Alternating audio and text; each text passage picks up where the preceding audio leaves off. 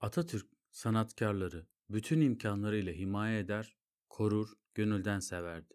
Yapılışı sanat dünyamızda olay olan Ankara Sergi Evi'nde düzenlenen resim heykel sergilerine tercihen ya ilk gün ya son gün gelir. İlk gün köşke şahsi parasıyla aldığı eserleri yakınlarına ve bakanlara tavsiye eder.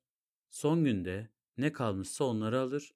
O günün şartları içinde ailelerin ve fertlerin alamadıklarını boş bırakmaz, sanatkarın çalışmasının devamını sağlardı. 1935'te devrin ünlü ressamı Şevket Dağ Hoca, meclisin tatiline yakın tarihte Ankara'da sergisini açtı. Bütçede para kalmamıştı ve asıl müşteri olan bakanlıklar bir şey alamıyorlardı. Masraflarını bile karşılayamamıştı. Son ümit Atatürk'ün kapanış gününden bir gün öncesi beklenen gelişindeydi. Geldi.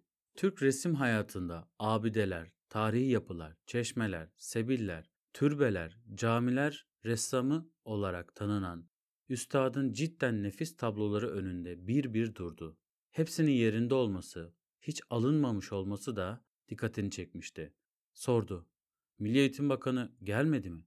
Geldiler. Milli Savunma Bakanı ve bakanlar tek tek soruldu. Hepsi gelmişlerdi. Ama o kadar. Son olarak sordu. Peki başbakan da geldi mi üstad? Evet, sayın başbakan da geldiler. Mustafa Kemal uzunca bir süre adeta hüzünle sanatçının yüzüne baktı ve acı acı gülümsedi. Bu kadar.